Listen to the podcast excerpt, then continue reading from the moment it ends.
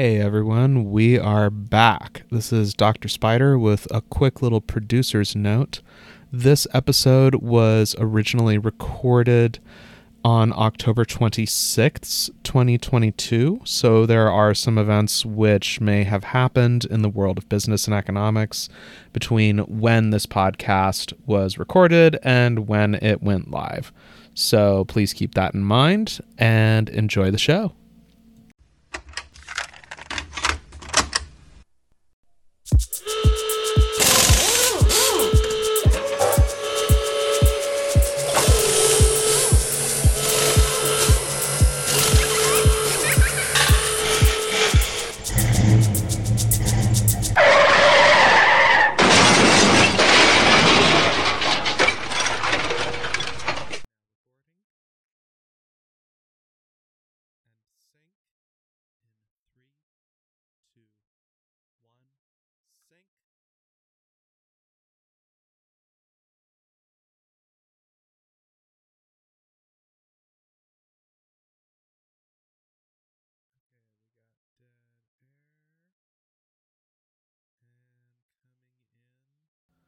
On. We are back in three, two, one.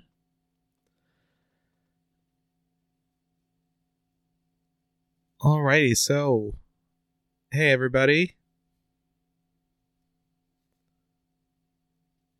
Oh boy, it's been a while. It's it's been a while. Yeah. Like I, I think the whole staring at the sun on a weekly basis starting when covid was about to kick off for i think we like what two years ish yeah. Got to be a little much. Um yeah. And also like you know like shit happens in real life. You know how it goes yeah. Like, like, I'm still, you know, I'm still in university doing my thing. it's partly why we haven't been doing episodes, and partly because, you know, frankly, we were burned out. We didn't have a hell of a lot to say either. Yeah. Like, it, it did get to a point of it was feeling like okay and now we're on to the transit and logistics section. Oh it's the same thing as last week but a different particular company or particular sector or like you know. Yeah. Like there's only so many times you can look at uh, at this kind of thing go like didn't we do this last week you know, you're, you're just kind of like poking with a stick, like, come on, fall over already. Like, I personally want to lodge a complaint with this reality's writers, because guys, girls, theys, it's uh, horrific cosmic entities that we shouldn't be contemplating, whatever the fuck you are. The best you gave us since this shit kicked off like like since basically like Trump got out of office in terms of amazingly dumb economic bullshit that was actually funny was that time you jammed a ship in the Suez Canal. Yeah. That was fucking funny. Not gonna lie, that was totally funny. But it's been a long ass time since we've had a gimme like that. Yeah. Like even the recent uh, the recent Liz Truss thing, like you know, killing the queen, destroying the bond market, like all those things. Like, yeah, they were kind of funny, but also like I don't know. Like, like it felt like a sweep sweet gimmick, you know? Yes, yes. And it's like you know, other shows covered it a little a little more comprehensively because like they actually live there. God's help them. But... Yeah. I yeah.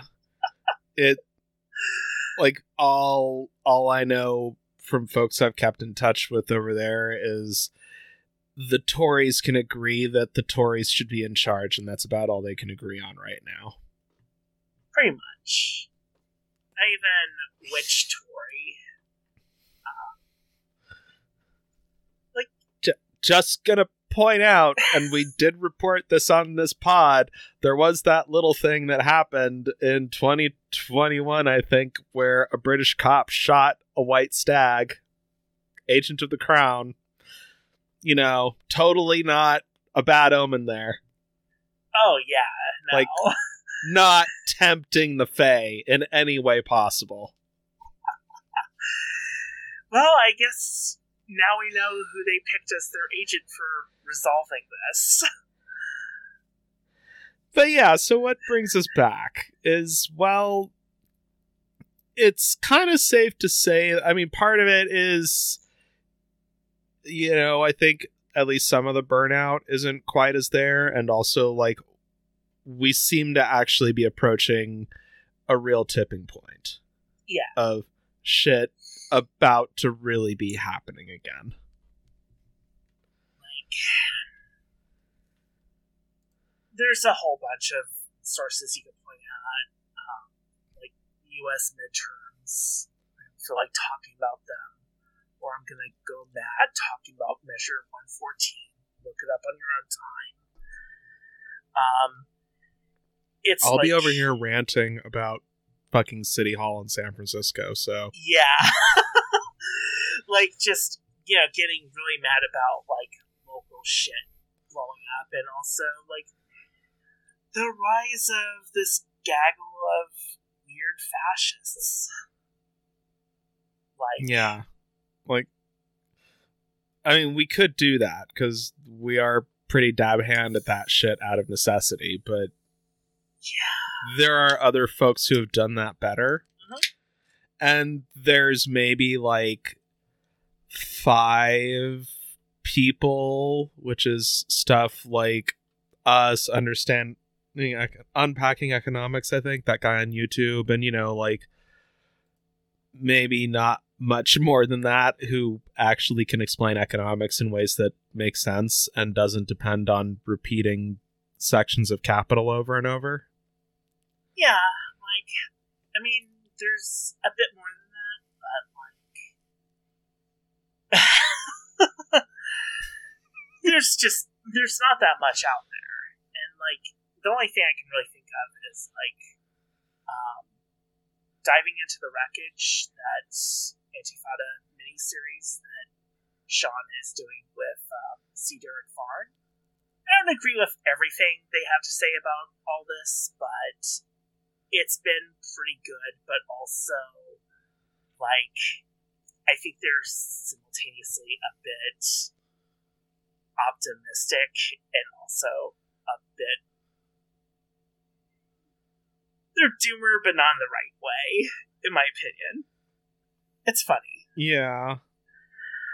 Well, like I think that like generally when you look at how the left talks about economics is it has like like I mean obviously we broadly agree with left-wing economic positions cuz that's pretty much where we've been since day 1. Um Yeah. But like generally the way leftists talk about economic analysis is they assume that because the analysis of base and superstructure, material conditions and social conditions, and all that other stuff that I'm sure everybody's heard an umpteen million times if you're listening to this podcast is true, then therefore that's also, at least on some level, how everybody else is thinking about it as well. Um, and there, I think, is also a tendency broadly not to like QAnon levels, but just sort of broadly on the left to assume a greater degree of coordination among the capitalist class than actually exists. Yeah.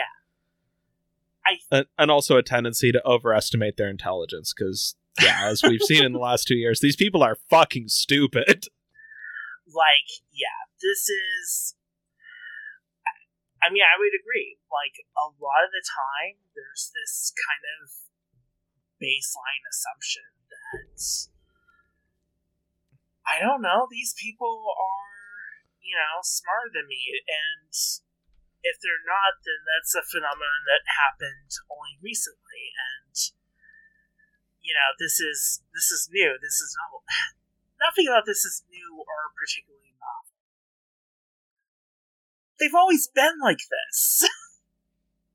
yeah, I mean, look at for example, Louis the Fourteenth, the Sun King, the dude who built Versailles, and you know is heralded as creating like the absolute state in France, whose like record of starting and winning fights and advancing geopolitical goals was like about on the same level as Elon Musk's business ventures. You know, um, oh man, actually, kind of a little worse. Like.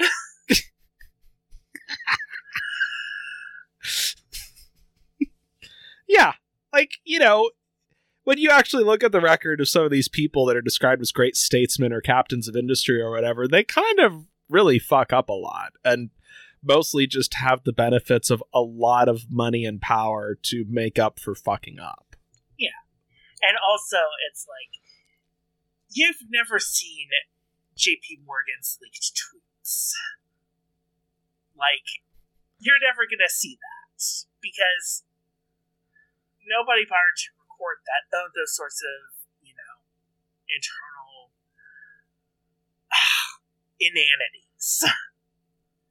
like this is an era where we can finally see you know every inane thought that a person can put into 140 or now it's 280 characters. It's been 280 for a while. And so it's like I mean, what are you supposed to do with this information? Like, yeah. Like, I guarantee if Howard Hughes was alive today, he would be the most incredible shit poster.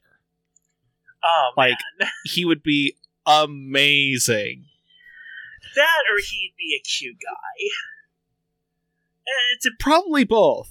Yeah, it would depend on what era we got him from like like he did like go full on like uber germaphobe towards the end and had something about like storing his piss in bottles but you know. Yeah. That's that's partly why i think he'd be a qanon guy. Yeah.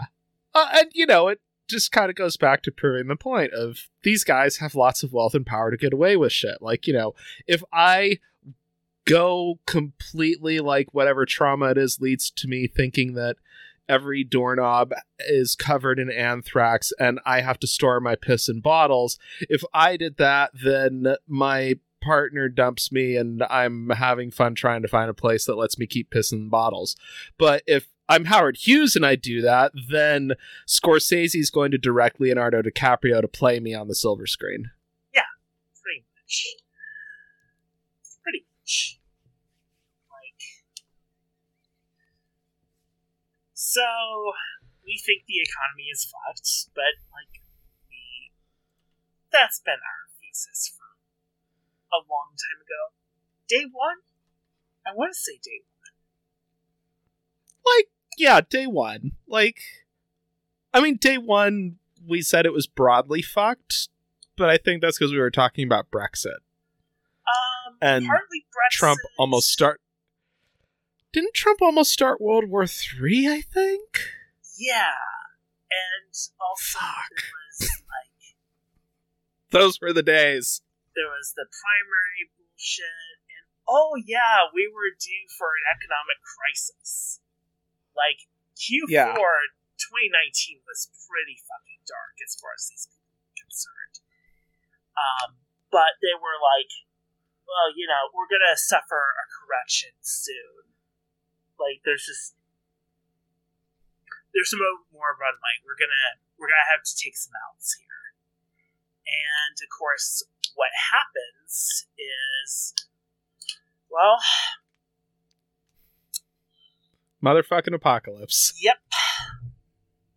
Like that's that's certainly one way to get out of a economic crisis. You know, make it so drastic that in the in a panic the Fed refloats the economy with you know, restoring investor confidence just enough, just enough that the whole thing doesn't just immediately keel over. For, you know, the low, low price of 10 trillion with a T dollars. Yes.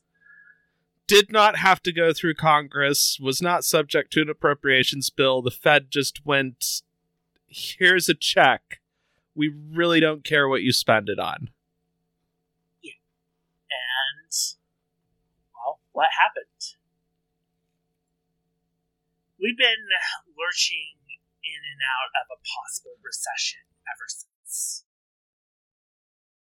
Like that's that's pretty much you know. Yeah.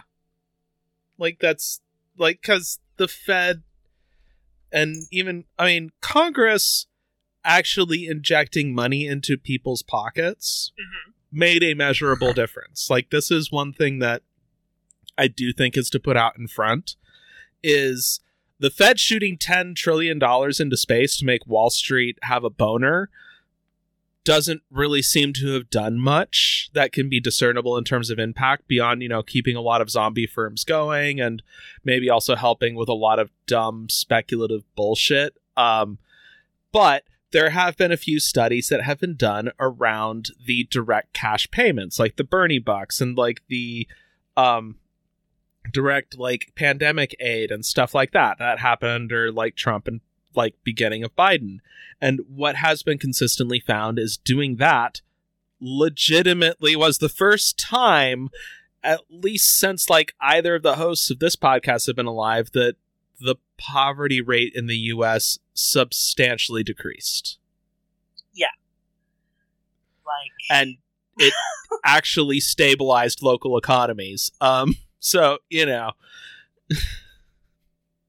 I, I, guess you could say we have just had like an A B study that says what happens when you give money to rich people versus what happens when you give money to everybody else. Yeah, and it's like I think we went pretty hard on them for not doing more in this vein, but what they did do was quite a bit. Well, like, and I want to say that we were right to give them shit for not doing more. And even what they did, which was anemic compared to, like, say, the European Union, the Pacific Rim, and other, like, parts of the world that the US likes to compare itself to, even though it was, like, shit and bad and not the levels it should have been, it's still at the levels that it was done at made a measurable difference in improving people's lives on a societal level in a way that like literally has not happened since Ronald Reagan got into office. Pretty much. And so Maybe give poor people money. you know, so that like this doesn't feel like this should be a radical argument, but so I guess we should get on with like the topic for today's episode. Which is yeah, Yeah. the economy is fucked, but why? Why why is it fucked? What's what's the issue here? Now we've had like you know, like we've had like you know six months or so to let this percolate a bit.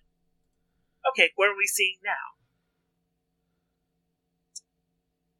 And more specifically, we are saying with increasing confidence, again, pointing out that we did call the quarter one 2022 crash. Uh-huh.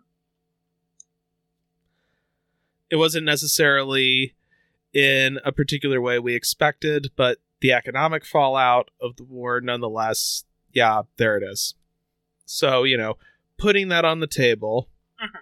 and putting it on the table that our broad strokes early predictions about COVID and what it would do to supply chains and everything else were mostly pretty much right and have played out.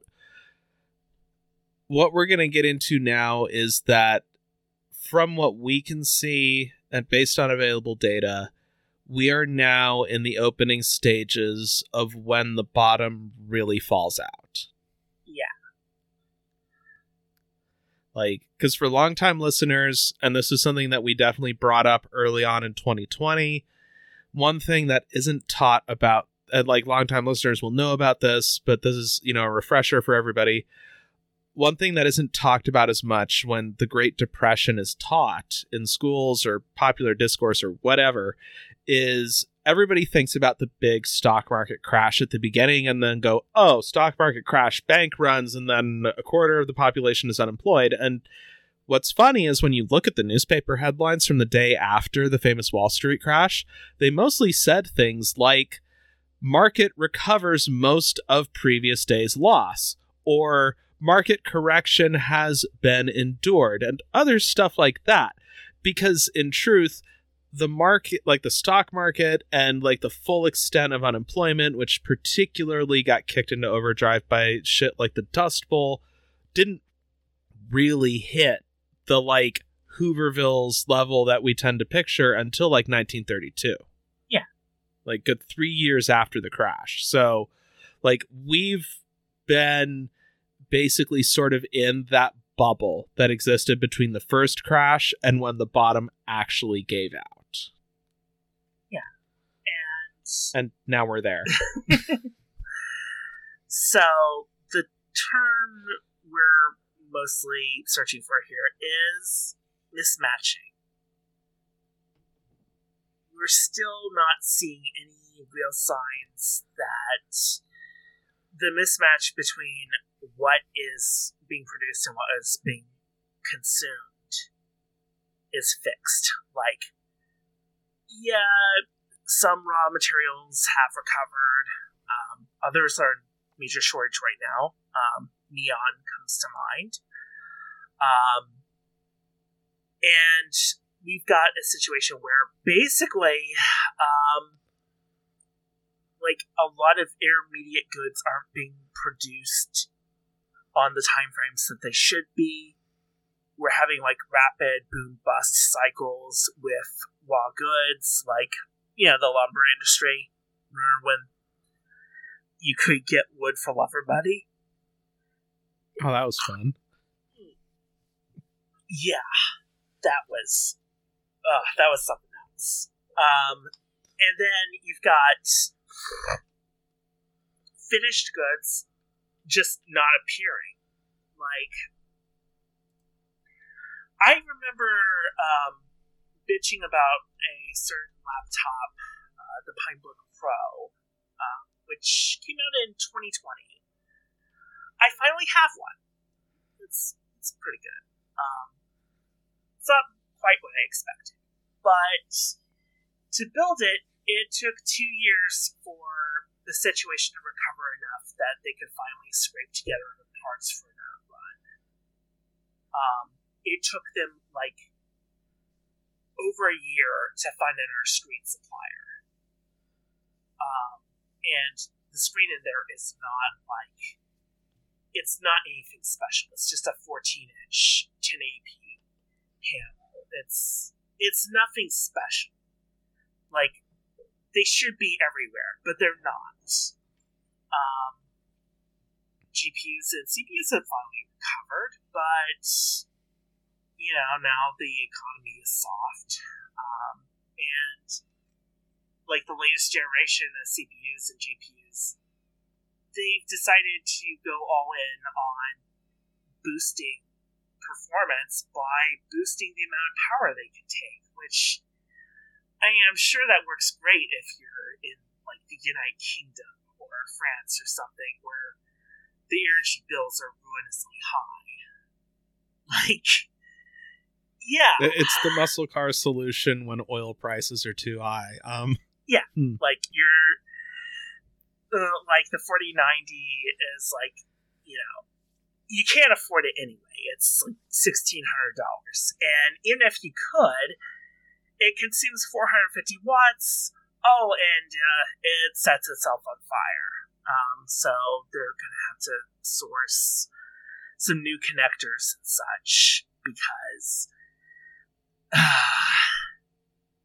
like you know, shoving 450 watts into a GPU board is no easy task. and for like you know other good examples of mismatching we have just the spectacular shit show that has been the metaverse just like all things with the metaverse like that facebook sorry now meta sunk billions of dollars lit like lit a mountain of venture capital money on fire Yes. to make a shitty knockoff of Second Life. And, in case you haven't noticed, they keep claiming and then withdrawing the claim that they have discovered the technology for legs.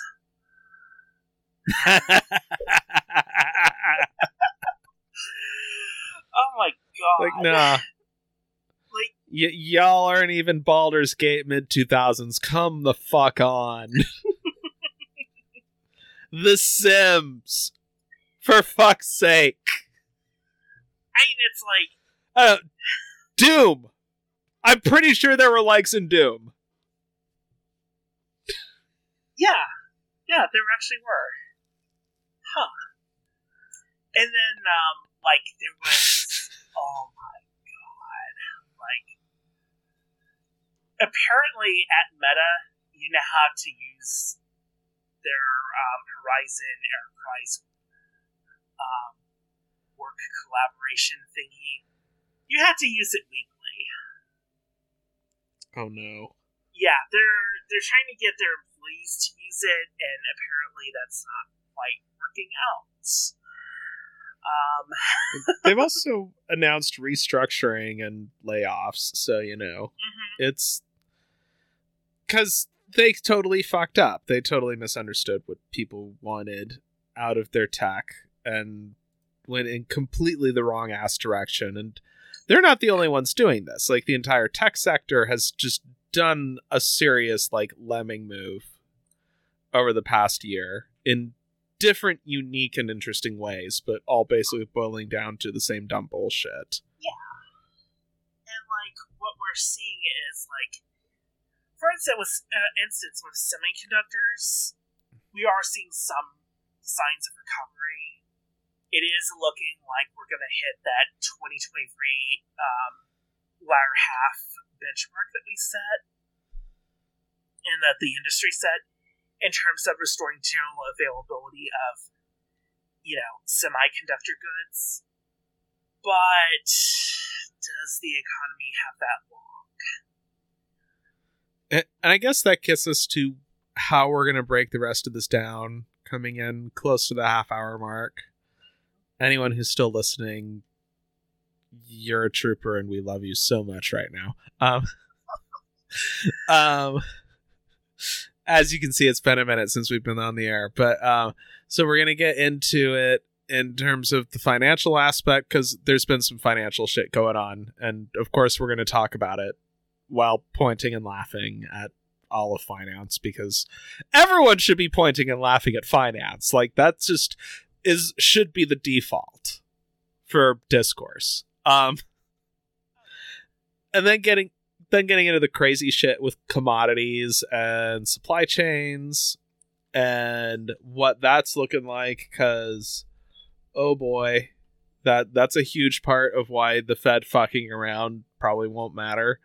Um, and then you know the lingering effects of COVID because hey, that that's still a thing. Um, contrary to what the New York Times op-ed writers would like people to believe. Um, like, hi, I wait tables. I still wear a mask at work. Ooh. I I don't want to fucking die. Um.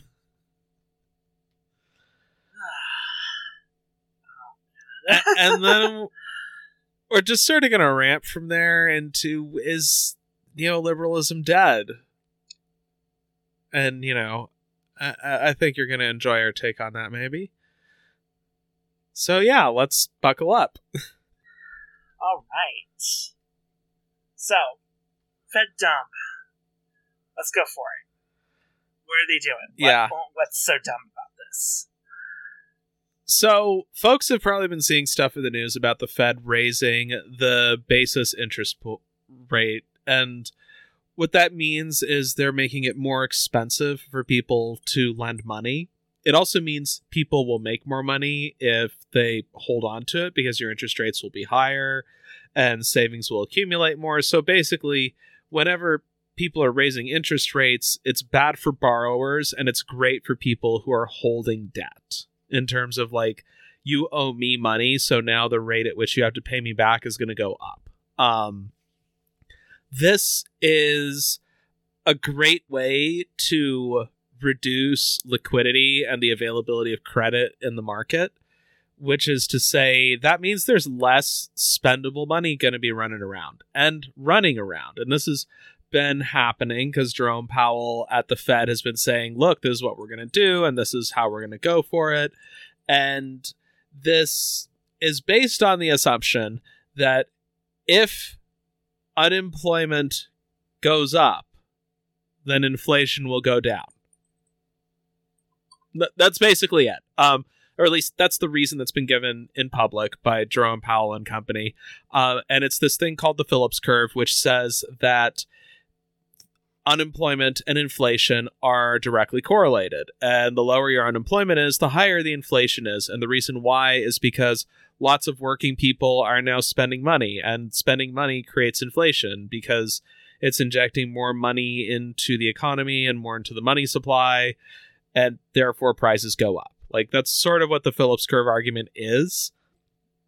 It's also complete and utter horse shit. Like if you actually chart unemployment versus inflation for any given country ever, you will not see a pattern of inflation correlates to unemployment in the pattern that is asserted in the Phillips curve. Um, but that's what we're going with.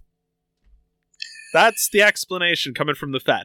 Um, is we need to tighten the labor market. We need to tighten credit because if we do this, it will cool down the economy and take the heat out of the inflationary pressures, which is like really fucking dumb and also wrong. Um because we don't have a problem if there's too much money being introduced in the economy because the poor's have too much money.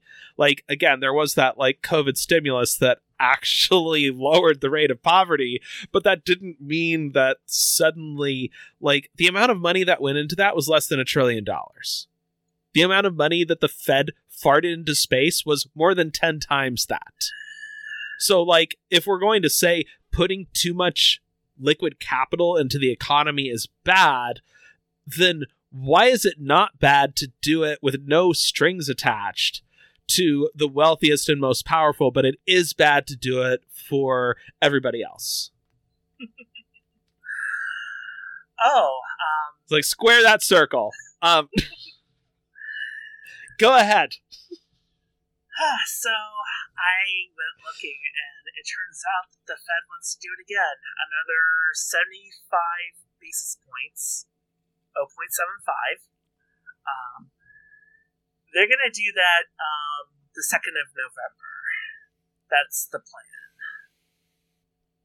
Uh, yeah, so oh, so where they think this is a good idea is because of this dude called Paul Volcker, um, who back in and I got to have fun reading all kinds of shit about this guy for my graduate thesis. So, you know, the short version is his whole idea was we jack up interest rates, we'll kill liquidity, and that will solve things like the price of oil being too high because there was a legitimate shortage in the supply of oil called the Iranian Revolution.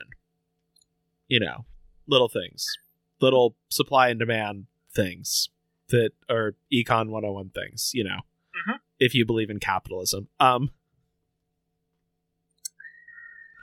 but uh so what he did was he jacked up interest rates all the way up to like it was well over like 12 or 13 percent like full percentage points which you know when you think about that we're talking like every like imagine paying the bullshit interest that you get on a credit card for if people who had mortgages had to pay that level of interest Like that's what we're talking about that Volcker did. And it just sucked money out of the economy. It didn't really fix the oil price problem. That depended on this thing called the North Sea and the Alaskan Prudhoe Bay um, oil production to come online. So, you know, supply and demand, material conditions, you know, all that shit that capitalism gives lip service to on some level or another, but tries to pretend doesn't exist. Um, but yeah, in the meantime, that triggered an incredibly brutal recession in the early 1980s that sort of slowly peaked itself up and out the other side to blow up in the savings and loan crisis of 1986. Ooh. As you do. And it took forever for that crisis to unwind. To be clear, like yeah, so that's the that is the historical example that the Federal Reserve is using for formulating this policy. Mm-hmm. I guess the question is will it work? Um Paul Volcker stepped in to save capitalism once. Can his ghost do it again? Fuck no, I don't believe in Paul Volcker's ghost. Especially because the motherfucker still isn't actually dead yet. He isn't? Holy shit. No, he's still with us. Ugh, it's like Kissinger. Uh huh. Yeah, he no, he's still alive. Like not as egregious as Kissinger because he, you know, only did his hat trick once. Mm-hmm. But still, yeah, he probably has a lot of blood on his hands. Like he probably should be in the Hague. Let's be real.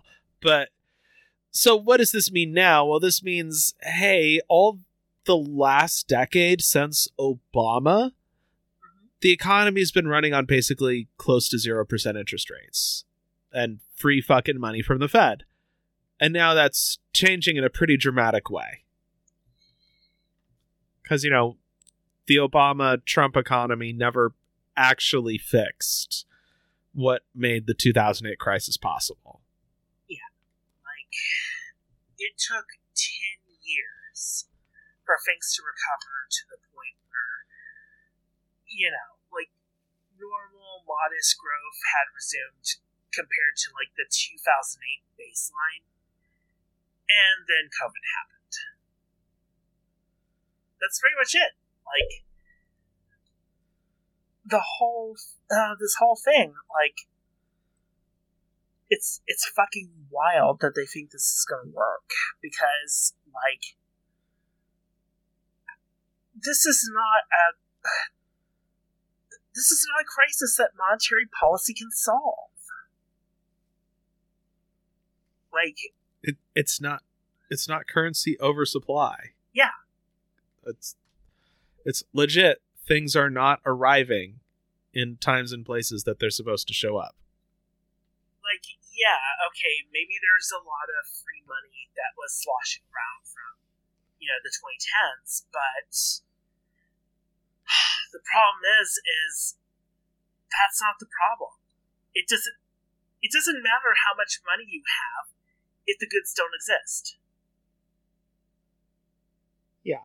Well like that so much money is sloshing around is a problem, but it's not this problem. Yes. And the way to solve it does not involve the Federal Reserve jacking up interest rates. It involves Joe Biden sending the Marines to the Cayman Islands. Pretty much instead of Haiti. Like, come on, send them to the Caymans. Kick in some doors. Um, clean out the tax havens. Taking back twenty trillion dollars in back out taxes is just like, come on, that's yeah, got to be one of the like three justified reasons to use the U.S. military. but you know, they're not. Gonna it would pay for itself. It, it's a good idea, which is why they're not going to do it. But yeah, so yeah, and and just because there has been a bit of conspiracy brain going on with the libs lately about this, because they point out that quite correctly, Jerome Powell was originally appointed by Donald Trump, and then he was reappointed by Joe Biden. And what they leave out is this dude is basically sort of the perfect picture of a career Fed bureaucrat, like specifically Federal Reserve dude. Mm-hmm. Like, this guy's been around for a while. This, and I don't really think that, like, this whole crisis was his fault specifically. It's like the Federal Reserve, in this sense, is a blunt instrument.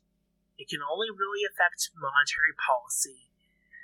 And so I think that like this plan to like do a mini Volcker shock is like it's not going to work, but it is a plan. It is something that the Federal Reserve can do that is within its power, and they're not going to switch on like the QE6 um, taps. Like, that's not going to happen.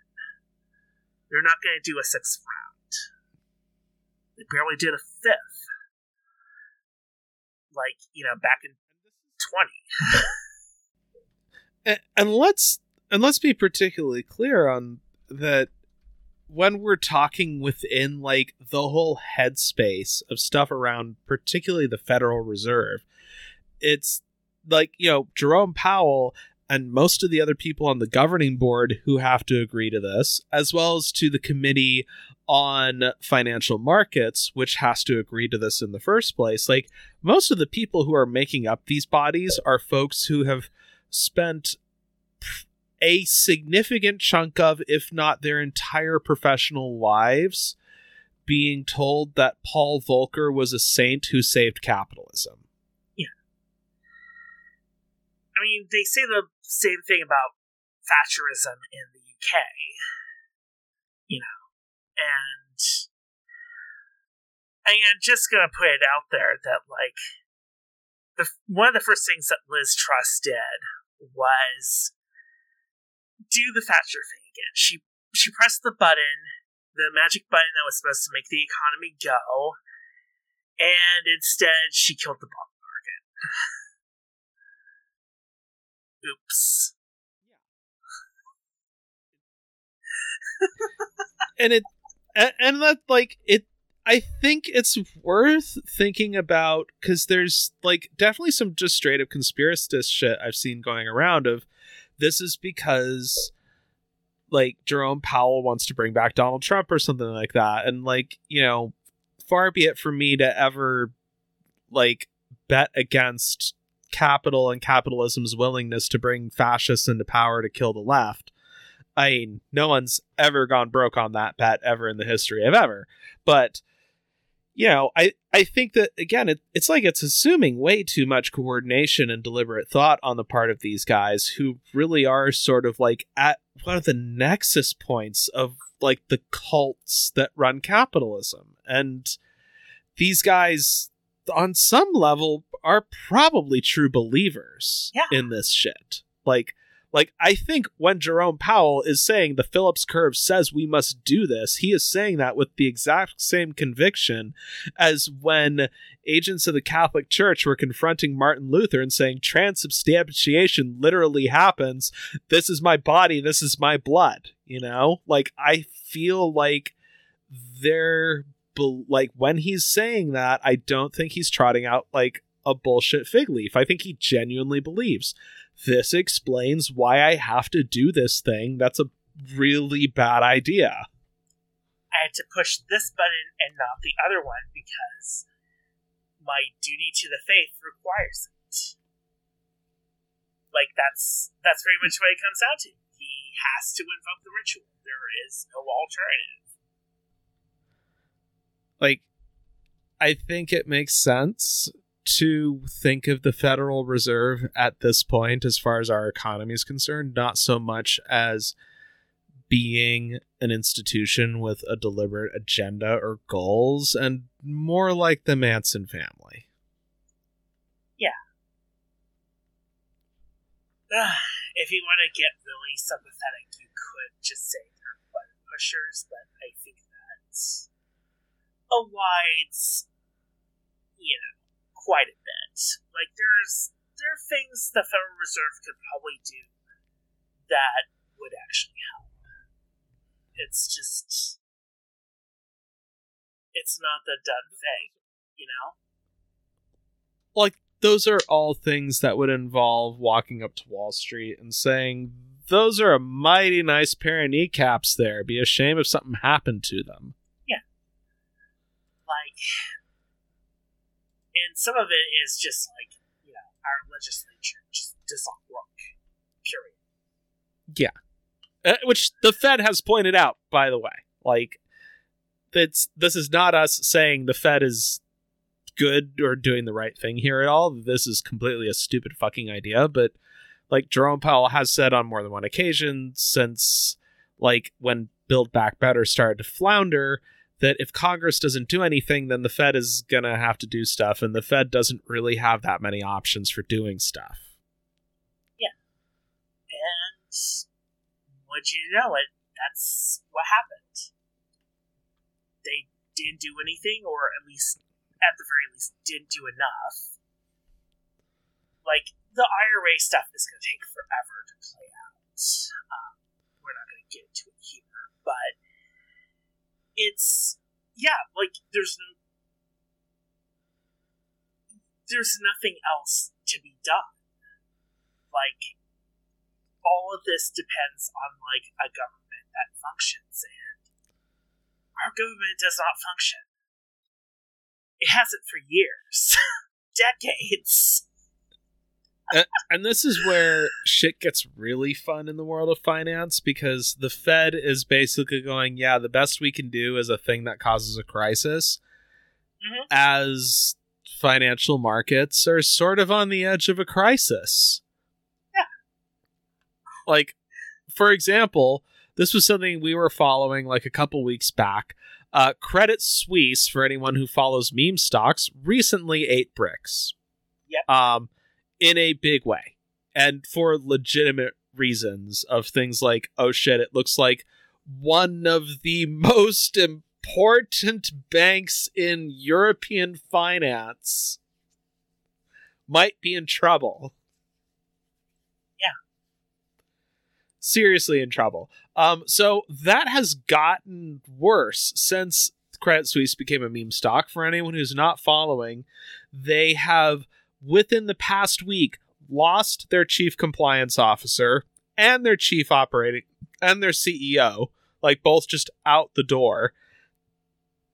And now they're asking Qatar, along with Morgan Stanley and some other big players in Wall Street, to bail them out to the tune of $6 billion, which, you know, doesn't sound like much, except that this has to be an infusion of capital. It can't just be, we would like some Wall Street bullshit and promises, please, that we can pr- all pretend is money, nod and wink. Yeah, like they need anywhere from four to no, four to eight billion. They're asking for six, and it's like, yeah, that sounds like news, but it's like, like, uh, like you said, you know, that's actual capital that has to be over, and who's gonna finance them? Like, Uh, Like, like we're not talking like the kind of vapor money bullshit that Elon Musk did to try to buy Twitter. Yeah. Like, we're talking actual assets and resources. Like, whatever money is put up, it has to be backed by something. Exactly. And asking for six, like four to eight billion dollars now in that kind of resources isn't just saying, oh shit, we're a bank who like farts that out on a daily basis on the derivatives market. We don't care. This is a bank going, right, uh, actually, we need a pretty significant chunk of not so easy to get capital, and we need it yesterday. Yeah. Or European finance is in trouble. Um, like this is as of like October 23rd, so we're gonna see how this goes. Yeah, and this is like most of this is going to like their budget too. Like, like it's not necessarily a liquidity thing. It's like operating expenses. Basically, they want to restructure the whole thing, and that takes a lot of money, and a lot of maneuvering. Nobody knows if it's actually possible for Credit Suisse to dig itself out of this fucking hole, but you know that and, and, let's be real when we're talking restructuring in the world of finance we're talking somebody saying so i think your house doesn't work we need to rebuild it while you're living inside of it mm-hmm. Mm-hmm. like not a little thing that credit suisse is going we have to restructure oh and there's also saying don't you dare move out i need your rent payment Like that's yeah. that's basically what's happening here. Uh huh. With you know one of the biggest financial houses in Europe. Yeah. Like no big thing. I mean, they've they've had like so many bumps and bruises along the way. It's like, you know, at the end of the day, someone's gonna have to eat shit on this. Like, you know, it, if it wasn't them, it would probably be someone else. But like, they've just yep. they've eaten too much shit. Like, well, Deutsche Bank looks like they're eating shit in a similar way too, which is you know, I mean, not that surprising. They're the number one bank for oligarchs and money laundering, but now there's a market that's collapsed. yeah. Uh, they're also, unfortunately, which says a lot about capitalism these days, a significant chunk of what keeps global finance afloat. You know, turns out hanky ass illegal business that's horrible and fucks people up is also essential to capitalism. Who knew? Yep. Look, the loot they took from the fall of the USSR, it ain't gonna spend itself. Exactly. And it's like bubble economy is everywhere. Just bubbles, bubbles, bubbles. Like there's a great one from the World Economic Forum that came out earlier this month in October 2022. You know, the same guys who host Davos talking about what are the cities with the highest risk of a housing bubble. Like one, hooray, the World Economic Forum is going, hey, there might actually be a lot of cities that have risk of this. And two, when you look at the top 10, it's fun. Um, you know, just Toronto, Canada, Frankfurt in the heart of the Rhine in Germany, totally nothing wrong there. Zurich, Switzerland, you know, totally not one of the most elite housing markets on the planet. Munich, oh Hong Kong, Vancouver, because you know it's not like there's not whole buildings full of empty units that exist on investment portfolios and also in physical space. Oh, that, like Amsterdam. That actually um, Tel Aviv. oh, even better. and, and Tokyo. So yeah, it's like, oh right, when we're saying the place is most likely to have housing bubble, these are also some of the most significant housing markets on the planet. Yeah, like what ended up happening is like some of these places ended up having to do like vacancy taxes, which you know fucked with things in like both directions, and not all of these places you know even bothered with that. It's like oh my god, like it, it's gonna it, be it's it's gonna be something. It's some fun shit. like, and, and, this is by the way the top ten of their ranking of the top twenty five most likely. And when you drill down further, it's not any better. We're not talking things like. Oh shit, there was a land rush in this place that was obviously stupid and now it's going to go kaboom. It's we're talking like some of the most significant in terms of value and like tied up capital and hard assets on the planet. Why is are going to go kaboom on this chart? Cause that like the really short version is as I understand it, Tel Aviv has had some like serious turbo gentrification and shit that's pretty similar to like San Francisco and Portland, and that's part of what has helped like Bibi Netanyahu pull his bullshit for a long time because at least there was like money being created by like dumb real estate shenanigans. Um basically. Yeah. There's also probably some right of return thrown in there. I don't know. Um, I don't know enough about that part of it, but I know that that's part of it is that there's just been money getting parked there because that's the most reliable trend of the like post 2008 economy is places that found ways to grow were usually because they were finding ways to get money parked in real estate or something equally dumb. Like, there just isn't a lot of places to put all of that free money that they were handing out back in the 2010s. Like, and so you see all sorts of dumb shit. Like, fucking Tel Aviv exploding. or like in San Francisco, because this is on the ballot in San Francisco, um, there is a vacancy tax because turns out the city attorney's office found there was something like 40,000 as in 40k Warhammer 40k empty housing units in San Francisco empty residential units that could have been occupied and are not cuz investment asset Yeah.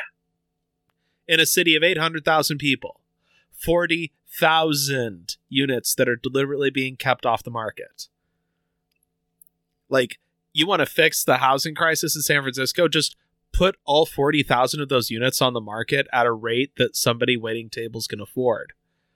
Like you will fix the rent crisis overnight because I guarantee there is no faster way to build 40,000 fucking residential units than that. Pretty much. I mean, it's not a long term fix, but good God. 40k? Yes. Got a whole games workshop. I mean, fuck it. Half of those are owned by, like, Russian oligarchs. They shouldn't get to keep that shit. Fuck no. Like, I think that was actually a thing in, like, some places in the Netherlands and a couple spots in the UK after the war started was some like anarchists were like neat so that means we take oligarch properties right? It's like as one should. Mm-hmm. Ah, speaking like those are some good sanctions. Um But yeah, speaking of Russia. Oh, yeah. So this this gets us to the commodity side of the problem because you know we were like talking about this in the pre-show that there's basically only like three kinds of economic crises and those are like a commodity crisis a financial crisis and a labor crisis um so yeah commodity crisis time ooh.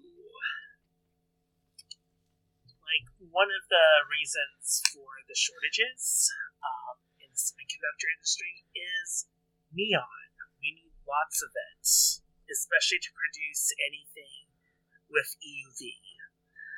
We need those to make the lasers work efficiently, and indeed at all. And there are basically two places that produce it um, that are accessible to us after the fall of the USSR Ukraine and Russia. The Ukraine plants are more or less closed right now. And um, can't actually buy Russian neon right now.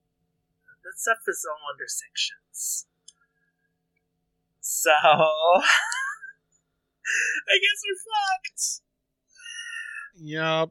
And, and you know, it what makes it even more fun is Russia and Ukraine are two of the largest suppliers to the world of three very critical commodities y'all might have heard of called grain, oil, and natural gas.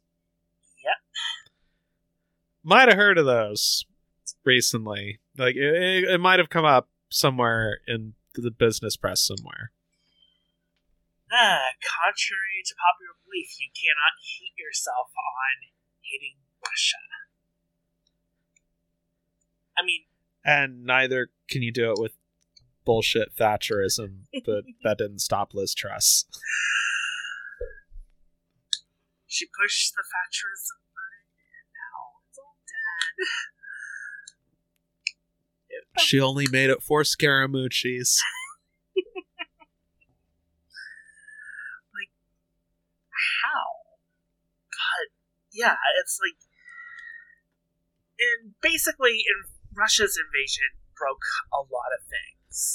Russia isn't just a petrostate; they export other raw materials, or they did. Um, well, the same thing for Ukraine too. Um, but like that's over now because Putin has his legacy to consider, or something. I don't know what Uh, he's and thinking. this like it seemed like it was going to be another round of the same shit until Putin went I cancel Ukraine Mhm. cuz they're commo Nazis. Pretty much. And now you got like Dugin and all these guys talking about like crusades against the satanic west and all this other like I'm sorry is this uh, the 700 club? Yeah. My. Come on, why the fuck are there people that say they're leftists who are on this guy's side anymore? Dude. It's like, did you see the whole desatanification thing? Yeah. It oh yeah, like esoteric Twitter has just been having a day with that. Oh god! But I mean, that's not the only problem. Like pro tip, if a whole country is going satanic panic is why we started a war, they might be the bad guys? Mhm. They might not be the Just easiest people there? to deal with either. You know, like. They might have funny ideas about reality. mhm. Like, and that's you know that's had an impact. Like, you know, OPEC, like, there are. Uh, Oh yeah. oh man, that that's a mess. Care to unpack like it? I actually yeah, I, I think there's actually a little more thinking involved there because like I like I suspect that the point at which thinking was involved in Russia invading Ukraine stopped the moment Putin went Ukraine is not a real country. But I think OPEC plus, which is, you know, OPEC sitting down with Russia and a couple other non OPEC major oil exporters to figure out how to basically make all this shit work. Um, I think the decision by them to engage in production cuts, which by the way means gas prices are going up again. That's why that's happening. Hey, guess what? There's not much anyone who is called the president of the United States can do about it because hooray capitalism and hooray fossil fuels and all that shit. Um, like you want to be pissed at somebody, go be pissed at like Mr. Bonesaw over in Riyadh. But um, Pretty much. like ostensibly they're saying we want to jack this up because you know officially it's we're trying to preserve supplies because that's usually what comes out from OPEC and OPEC's members when they're saying they're cutting production because they're not actually going to say we want to jack up prices for any particular discernible reason. Like the last time they actually said that outright was in like 1973. And that was because their argument during the oil shock was we're bringing prices back to their actual level and we're making you guys pay and we don't give a fuck. Like they haven't really given that kind of explanation since then because they know that doesn't play very well.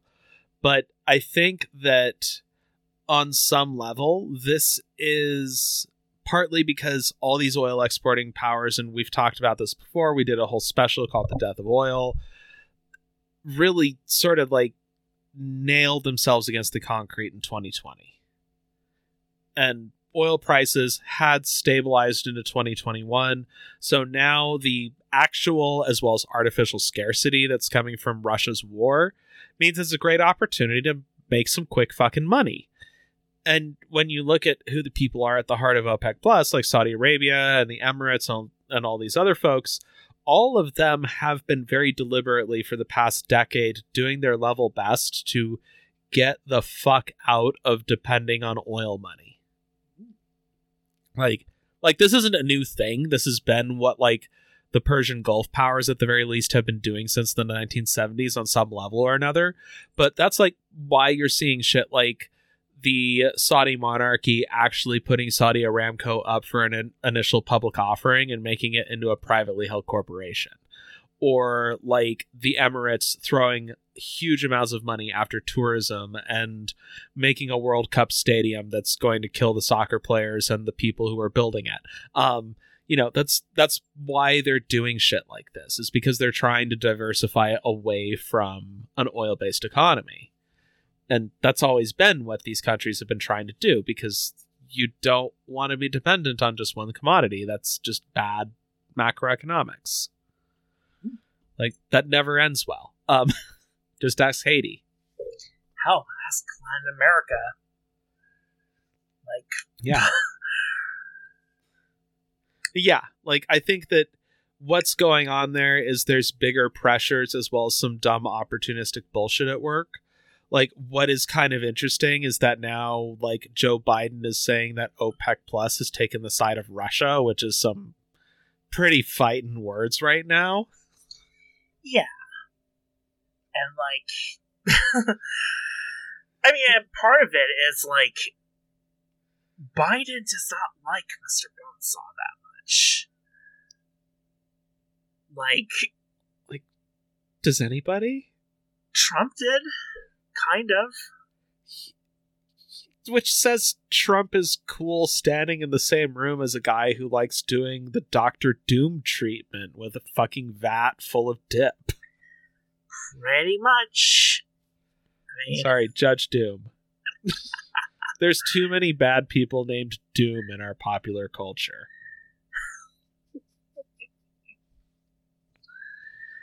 You know, Christopher Lloyd cackling, being a toon. Come on. Anyway, I- I'm sure the Zoomers are like looking at the screen going, what the fuck? Ugh. but both of these factors, I think, line up to uh, something that's been kind of kicking around among like China watchers who actually know what they're talking about is well, Belt and Road Initiative. Is it working? Will it last? Uh, like it's fucked. Like the whole plan. They're kind of kicking around like, is this salvageable or not? The whole, Well, like, what was the point of it? I mean, the point was to basically establish commodity flows between, you know, Europe and China, Africa and China, places like that. You know, tie China into, you know, the global network of capital. And to accomplish, like, the Europe China segment, there's not a lot of routes you can use that don't pass through Russia. In fact, right now, two of the routes that they were planning to use are they're not closed closed, but they're not doing so hot. And like I mean, for variations on the word hot. like what the problem is is like Europe doesn't want goods from China that are transited through Russia because partly because of sanctions, partly because like you know half the EU really fucking hates Russia um, and the other half is not going to argue for them. Like, they're not going to tell Poland no. because like in in def- in defense of Poland, and I have never said those words before, and probably will never say them again. Cause fuck the far right government in Poland and all that Christo fascist bullshit they're doing. Mhm. Russia did say we cancel Ukraine, and there is some history there. Yeah. And it's like, you know, Poland is on, like, the next front line. If Russia were somehow able to summon a proper army and pile right through Ukraine, or if they were to invade Belarus to stage against NATO, like, Poland gets it first. So, you know, they're nervous. Nervous is probably understating it by quite a bit. So, like, you know, people are like, oh, well, you know, half the European Union's lost their mind, but, like, what did you really expect after what happened to the USSR and the Warsaw Pact? Like, what did you really expect there? Yeah. It's, you know, like it, it this is not to say that the, you know, folks like Orban or the Polish government are in any way defensible. Mm-hmm. Just that you know, even if they were like some kind of left-wing social democracy in the mold of like the SNP or something like that, they probably would still be losing their shit in a similar way. Yeah. like let's be real there's a bit of history in that part of the world and russia kicking up their boots to start a war of aggression in a way that is a significant escalation from previous action is you know like even people who are not christ is king types are going to be going this might be bad Yeah. and it's like, uh, I will, I will never forgive Russia for making NATO relevant again. seriously Ugh. why?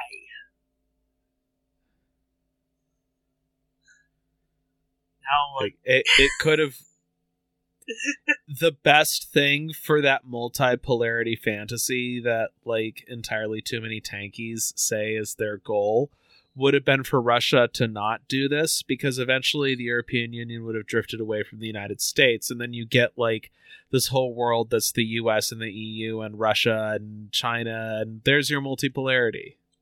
Yeah. Instead of, you know, what we got now. Like, if that was the point, then Putin did it in the most bass backwards way possible. Just saying. Yeah. So, what's left with this commodity crisis? But- matters? Well, like, a thing that's big with this is, again, like, this means physical stuff that is necessary for production is not at points of production. Yeah. And that's happening all Like- throughout the chain. From Yeah. These are just particular things that are making it substantially worse. Yeah. And and this is happening throughout the chain because COVID happened. yeah, and is and is still happening by the way like, whew, boy, yeah million dead in the us remember that hey folks that does have an impact on the economy Yep. Something like six million people were removed from the employment rolls as fallout from that. Like, you know, dying is like not the only outcome. You know, like if you get the really bad shit, you know, long COVID, um, crippling injury, fun shit like that. and it's like, what are you really gonna do with this? Like, not only have we lost all those workers, we've also, you know, the unemployment market. The employment market is like massively jacked up right now because, like, you know, because of industry churn, because, like, it wasn't just COVID; it was like everything. Like, we still manufacture quite a bit. We are world's second factory. And how does that continue when, you know, you got a million dead and like six million jobs that need to be filled? Especially when that million dead and to an extent six million jobs to be filled has disproportionately fallen on those jobs that are necessary for making a really overstretched, super lean, super efficient, frictionless supply chain to work. Yeah. Like where nothing can break. Everything has to go right, as we've seen with COVID, for neoliberal supply chains to work. And COVID just went and a whole bucket of sand in all those gears.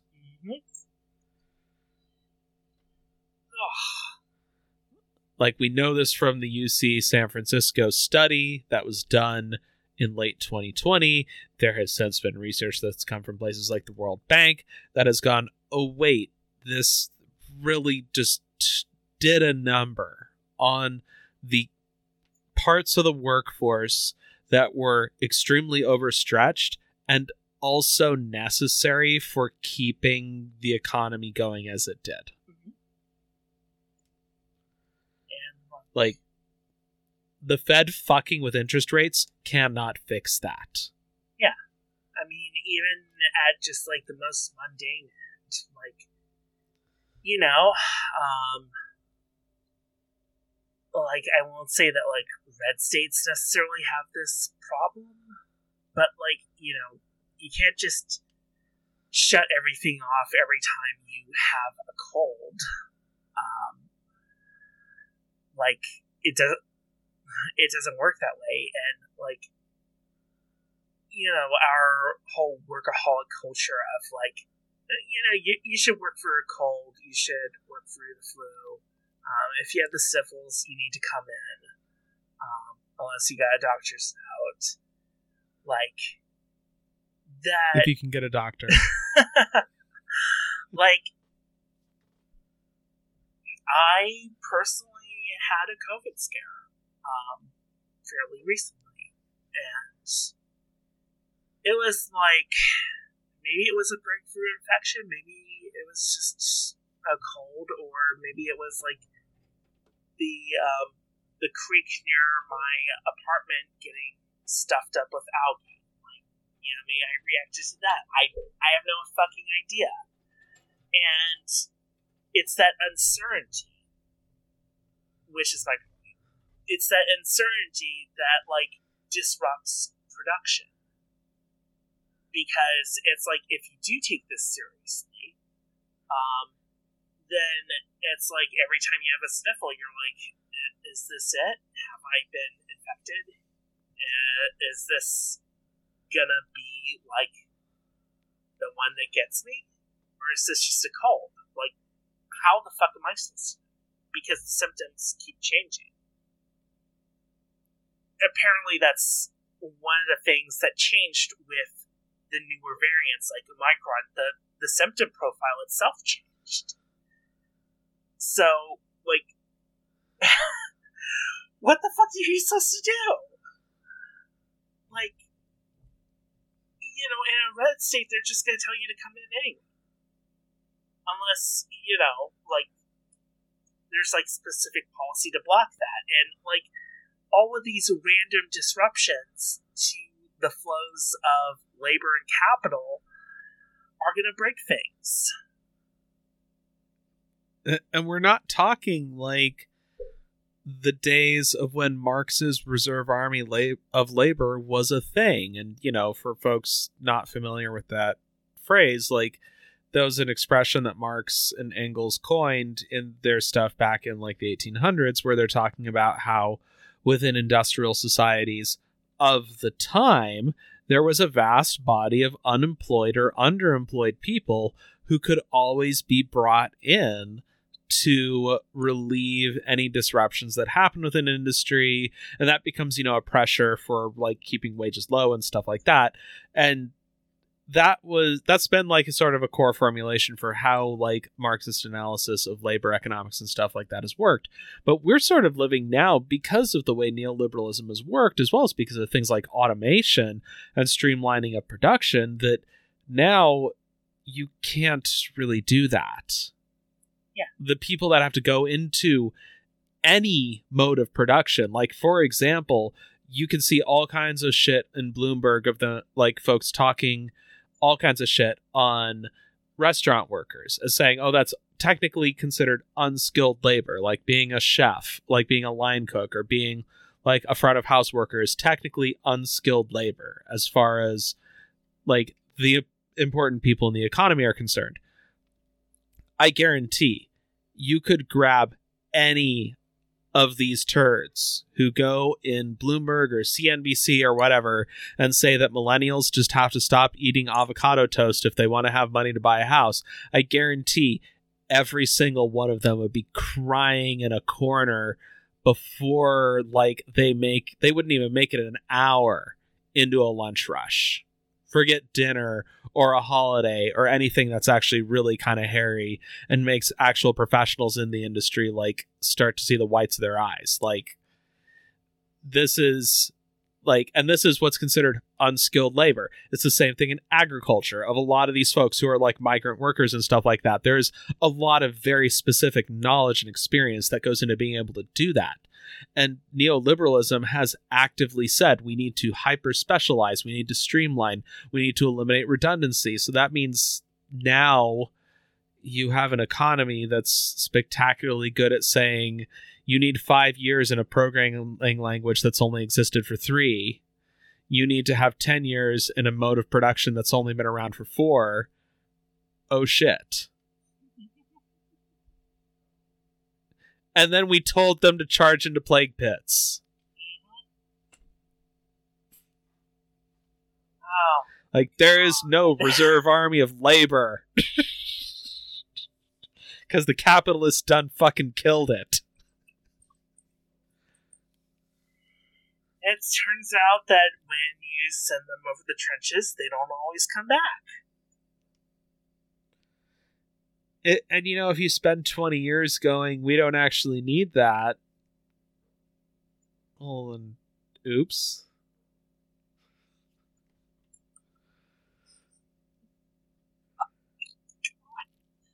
Like, oh. Ugh. I just, yeah. This. What else can't run an economy like this. Something's got to give. And it, everything I'm seeing, everything we're seeing is like things are giving. Maybe they're not giving as, as like quickly as like we would expect. Like you know, tomorrow we wake up and you know everything's on fire. Like it rarely works that way it's like well like that's where it gets really perverse because it's when you look at historical economic collapses they have these periods of extended buildup. Like this is something that like you know robert evans and the folks at um it could happen here called the crumbles like way back when they were getting their thing started. Um this idea that everything just slowly falls apart until finally everything's just done. But like when you look at an economic collapse, you do have an extended period of crumbles, but eventually you hit a point where the stuff that has crumbled is structurally necessary. Like it's the difference between the drywalls falling apart and chunks of ceiling are falling down to structurally necessary beams just cleaved in two because termites ate it in half. Like, and once that happens, it's not like, oh, chunks of ceiling and drywall are falling down. It's that wall just went along with a large portion of the roof, and the rest of the building is now structurally unsound. Like, small shit fails, and then decent sized shit fails, and eventually you hit a point that something important breaks, and there's no way to fix it. Yeah. Or, like, you know, the fix economy button that's on the Prime Minister's table no longer works, or it, you know, detonates a nuke in Sheffield or whatever. like, that's that's the thing. Like, this whole assumption that a lot of us have made, and I would probably count myself as guilty of this as well, is like a lot of us have assumed that like just because like the neoliberal brainworms are alive and well. They're still being, you know, transmitted mimetically. Um, academic, um, academic orthodoxy is still in the neoliberal, neoclassical mode when they're not Austrians. Like, all of that is to say that, like, you know, while all of that is true, I I think that neoliberalism is probably dead. Um, oh yeah, like it, it's dead. like you know, we, I we can all smell it. like I, I sort of The body's ripe. yes, yes. Like the thing of it was is, you know, I didn't want to say it in case you know, like oh, you know, they they pull a rabbit out of their hat, they get the whole, you know, eternal market thing going again, but like it's dead. And it has been since 2008 like that was what finished it off. And we're just all lurching around in the wreckage. You know trying to figure out what else to do or just you know invoking the same empty bullshit over and over again hoping that this will return the economy to normality. Like, in other words, like the Obama Trump economy was basically cannibalism. mm-hmm. and like There were there were no new markets to conquer, so all they could do was just keep ripping shit out of the walls. pretty much and it's like you know it maybe it's like because we now have the benefit of history to look at we can now see that yeah okay this is dead like this whole mode is dead and we're just kind of in this inter- uh, interregnum waiting for something else to appear and so far, I mean, you mentioned in the pre-show, you think they're stumbling towards converging towards some sort of dirigisme import substitution program. In your opinion, Yeah, like like I think that cuz like we can look at the invocations of the Defense Production Act, which for anyone who's running to Google to figure out what the fuck that is, don't worry, that is a thing that has not actually come up very much since like the 1980s on a regular basis. Like, certainly not until the last within two years of like, you know, either of our lifetimes. Yeah. And certainly not in a big way since the 1970s. And basically, the Defense Production Act is a law that was passed in 1950 in response to the Korean War that gives the President of the United States the authority to basically do a command economy if he can say in the defense of the national interest while doing that. Mhm. Sorry, I shouldn't have gendered the presidency like that. It's just every time it's been a fucking man. So, you know. Um saying that as like cis white guy, but um Yeah. Anyway, point is this has not really been used very much. Like we we looked at this in the pre-show and the number of times that it w- the Defense Production Act was used from like when Bill Clinton was in office until the beginning of COVID could be counted on like one hand. Like there was one time in the 90s when Clinton invoked it for some stuff related to FEMA that was stuff around regularizing supply chains. There was also a time when he like tried to slap a band-aid on the whole Enron crisis in California, like literally weeks before he left office, and then George W. Bush rescinded the order to say fuck California, you can deal with blackouts because Enron did dumb bullshit involving money and energy. Um totally not a theme in the history of economics ever. Um and, and then after that, like Obama invoked it for some cybersecurity shit in 2011, but no, it was like 2012. But yeah, like it wasn't really a thing He didn't even as far as something that happens.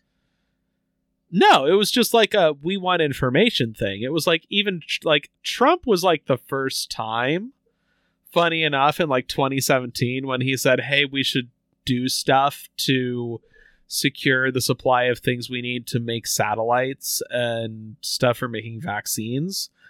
Which I suspect was written by like the Rex Tillerson type people who actually were semi competent at doing things like before they all got fired anyway um because you know it happened in like june of 2017 um but you know like up until covid happened literally we're talking like that's like four times. This is not something that's come up very much. And then since covid-19 has kicked off there have been 12 different invocations by first donald trump and then by joe biden who both have invoked the defense production act about the same amount of times. And for things like everything from making like securing the supply of vaccines to securing the supply of protective uh gear for like medical workers and everybody else.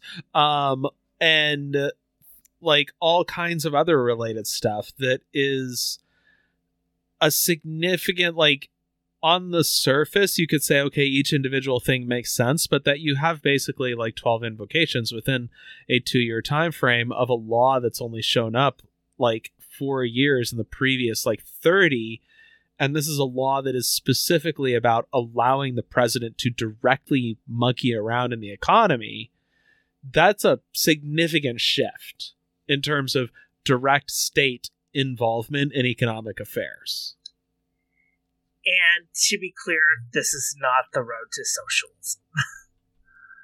no socialism is not when government does stuff Yes. Hmm. Like, it's like come on he's also been doing other things like, you know, the CHIPS Act, which basically secured a bunch of money for like building out fabs in the United States, um, which I can kind of speak to. Um, like TSMC is doing a facility in Arizona, I think, um, and Intel is doing one in Columbus. There's several other build outs. Um, I believe they're all 300 nanometer. Um, the TSMC and Intel ones are EUV, so they're, you know, um, for the high speed logic stuff. Um, I think SK Hynix is also doing something, but I don't recall where. Um, but like the thing to note about all of this is pretty much that none of this stuff is going to come online anytime soon. Like TSMC's build out was being done in like 2020, and they're they're saying they're not even going to have chips coming out until like 2024 quarter one. Intel probably won't have anything online in Columbus until 2025, 2026. Like, they're doing some work, but, like, you know, it takes a long time to build out a facility and put machines into it. Um, this is very sensitive stuff. Um, like, the machines that they use to produce, you know, high speed digital logic chips, DRAM, flash memory, um, all of that stuff is very expensive. There is one company in the world that does this, um, ASML, who do not sell to China, by the way. Um, they do not sell EUV anything to China. And they produce 49 machines a year, somewhere around there, 45 to 50, and they're all spoken for. Every single last one of those machines is spoken for. And will probably be spoken for for the foreseeable future. So this is not going to really fix anything. And that was even before the whole fallout with um, SMIC and apparently um, Biden signed an executive order that treats export of sub 14 nanometer um, technology, so like high end of DUV um, UV stuff, that's it's basically now illegal to transfer that technology to China without a license. Um, and basically, if you're an engineer in China working on that stuff and you're a U.S. citizen, um, or you're working for a U.S. company, um, you can't anymore, not without running afoul of the law. So, yeah, this is this is some straight up mercantilist shit. Yeah, let's be real. Like this is the state's intervening in the economy. I mean, we're not offering an opinion on that either way because the state exists to protect the capitalist class too. But yeah, I mean, it's like it's just it's kind of funny that now they treat that like you know the movement of these engineers like you would um, people who work on nuclear, biological, or chemical weapons. It's like one rank below that in terms of like butthole inspection. So, yeah. and this is all of this adds up to you. Like, I don't think there's a coherent philosophy behind it, but it is adding up to people within the US government at the very least. And there's also similar stuff that's been going on in Europe that are saying actually the state does have an interest in what happens in the economy. Yeah. Which under neoliberalism the state doesn't have an interest in the economy. The only interest the state has in the economy is making sure that, you know, contracts are adhered and some kind of sort of night watchman state ideal is what happens. And this is not that. Yeah. At all. Oh, and um, some countries should be pretty like they should be engaged in the manufacture of tokens for economic floods. Yeah. Not even every country, just some. and, and like this is like what you've been describing about bringing back semiconductors is in line with stuff that was in a McKinsey. Yes, like that McKinsey, the fuckers that Mayor Pete used to work for way back in the day, um, released a report in November 2021 that said, okay, everybody's talking about bringing supply chains back, but what they've been able to do is mostly just find ways to accumulate stateside inventory while there's a huge lag on getting the manufacturing up. Yeah. Because, you know, building productive capacity is not easy. Yeah. I mean, it's like, yeah, that's one thing that Russia has definitely it turns out that to replace advanced industrial processes, if you want to do the autarky thing, you kind of have to do all of it. And that's difficult. It's a lot more difficult than it looks like. It's not just, um, you know, make a tool to make a tool to make a tool. It's you have to have like from day one thousands of parts working in concert just to build a machine tool. And that's like step one of bringing back industrial production. And well, I hope you were producing all 5,000 of those parts before. Uh, cause, yeah. Like, that's what's so funny about all this shit with neoliberalism falling apart right now is the entire assumption Mm-hmm. of prosperity and trade will guarantee peace is part of what has made neoliberalism worked. It's what has papered over the fact that geopolitically speaking, the People's Republic of China and the United States of America have diametrically opposing geopolitical goals. Like there are just certain points where they cannot agree and the points where they cannot agree are ones that are pretty fundamental to how you conceive the world order. Yeah. And yet we've had 30 some odd years of neoliberalism basically papering this over, going, well, don't worry. With peace and trade and commerce, everyone will be too bound up in this like peaceful prosperity to upset the apple cart. And they said the same thing in the early 1900s, too. Yeah, Then some dude got shot in Serbia. very much. There was a newspaper clipping I saw um, around that era where they were like, the Archduke Ferdinand getting shot actually means that now there's no risk of war in Europe. Um, I'm sure there's stuff from the beginning of the war between Russia and Ukraine that said the same damn bullshit. yeah, it's like this stuff repeats itself. Like, you know, there's like every time we have like one of these major events, there's people who are like, yeah, no, everything's fine, or like the inciting incident is actually good for Bitcoin, you know, good for capitalism, good for whatever. And then it turns out very much that it's not. That no, we we've sparked off a crisis, and now we have to deal with it. Uh, and that's just how it's going and what has gone before. It is just an absolute like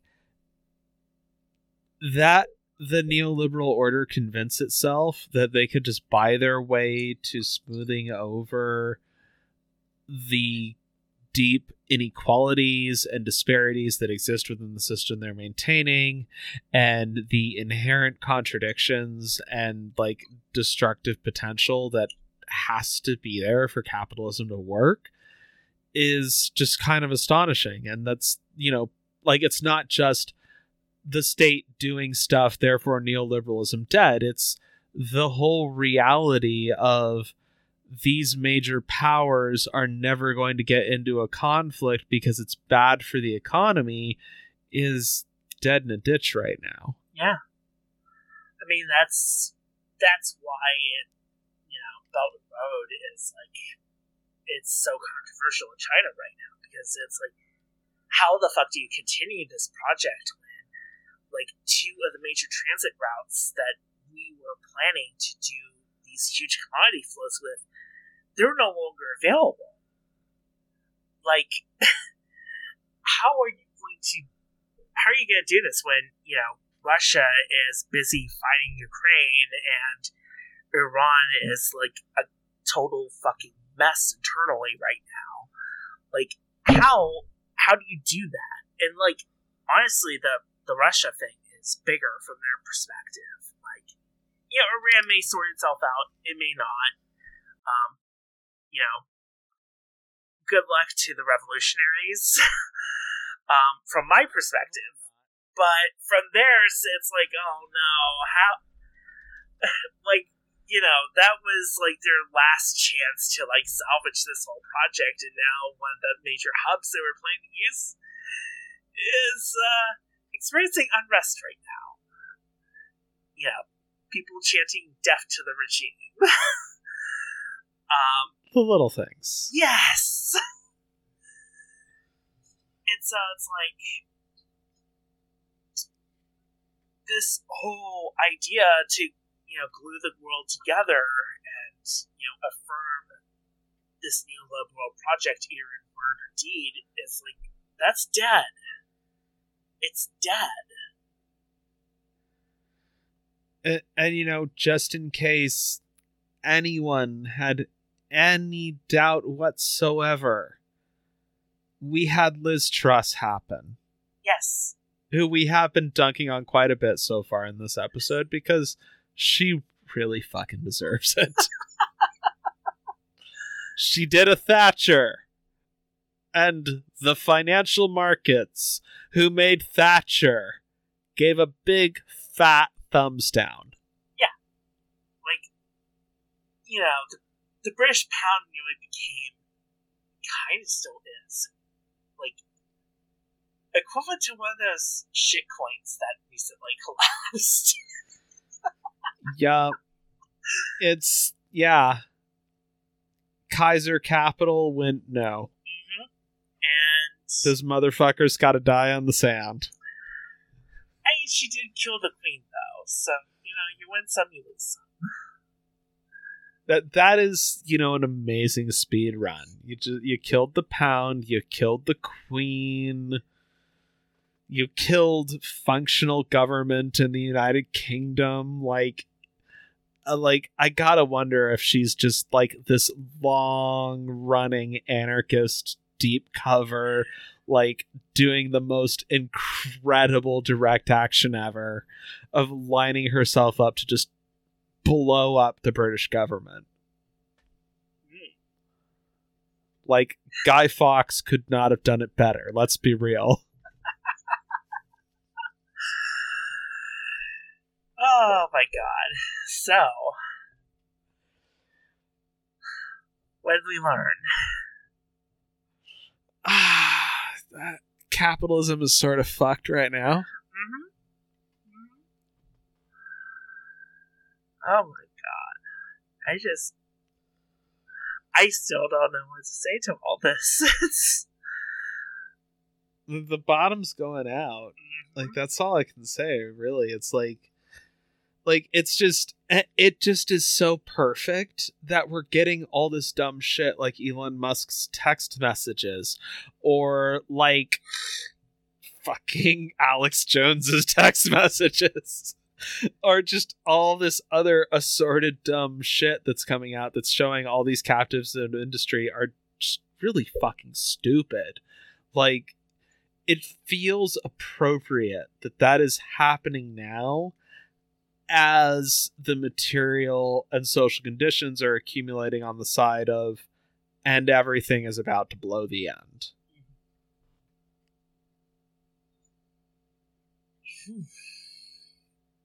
So, that it? Yeah, I think that's it. Alright. So, yeah. Um, is our Patreon still running? If it is, I think it is. yeah. If it is, you should check it out and throw us five bucks. Can't promise we'll do, you know, like a whole bunch of episodes. Like, frankly, you know, that weekly shut was killing us. but Like we might we might do a thing around like riffing on economic history or something. Like do a kind of behind the bastard sort of shtick because that seems safer psychologically. yeah, Yeah, that sounds fun. Well, like, how many times can we just keep going? And then this got worse. The end. And in fairness, it's not all getting totally worse. Like, renewable energy is still beating the shit out of fossil fuels at the cost curve. And maybe someday we need to do that crazy ass too cheap to meter special episode about how not because of anything capitalism's done, but because of just the way technology works that we still might be able to get out of all this bullshit. A good chunk of Yeah, not just that. I mean, we still have to do stuff with the technology. Yeah. As always, the problem is Like- implementation. Yeah, like solar panels are not going to walk down the street and like save the day. Like that would be cool, but it won't happen. That's not how solar panels work. Um I don't think. But yeah, yeah, we have we still have the Patreon. We'll be figuring out what it is we're gonna do and yeah, this has been Chop Shop. We ride again. Maybe one final time. Maybe more. Who knows? But yeah. Bye everyone. Good luck.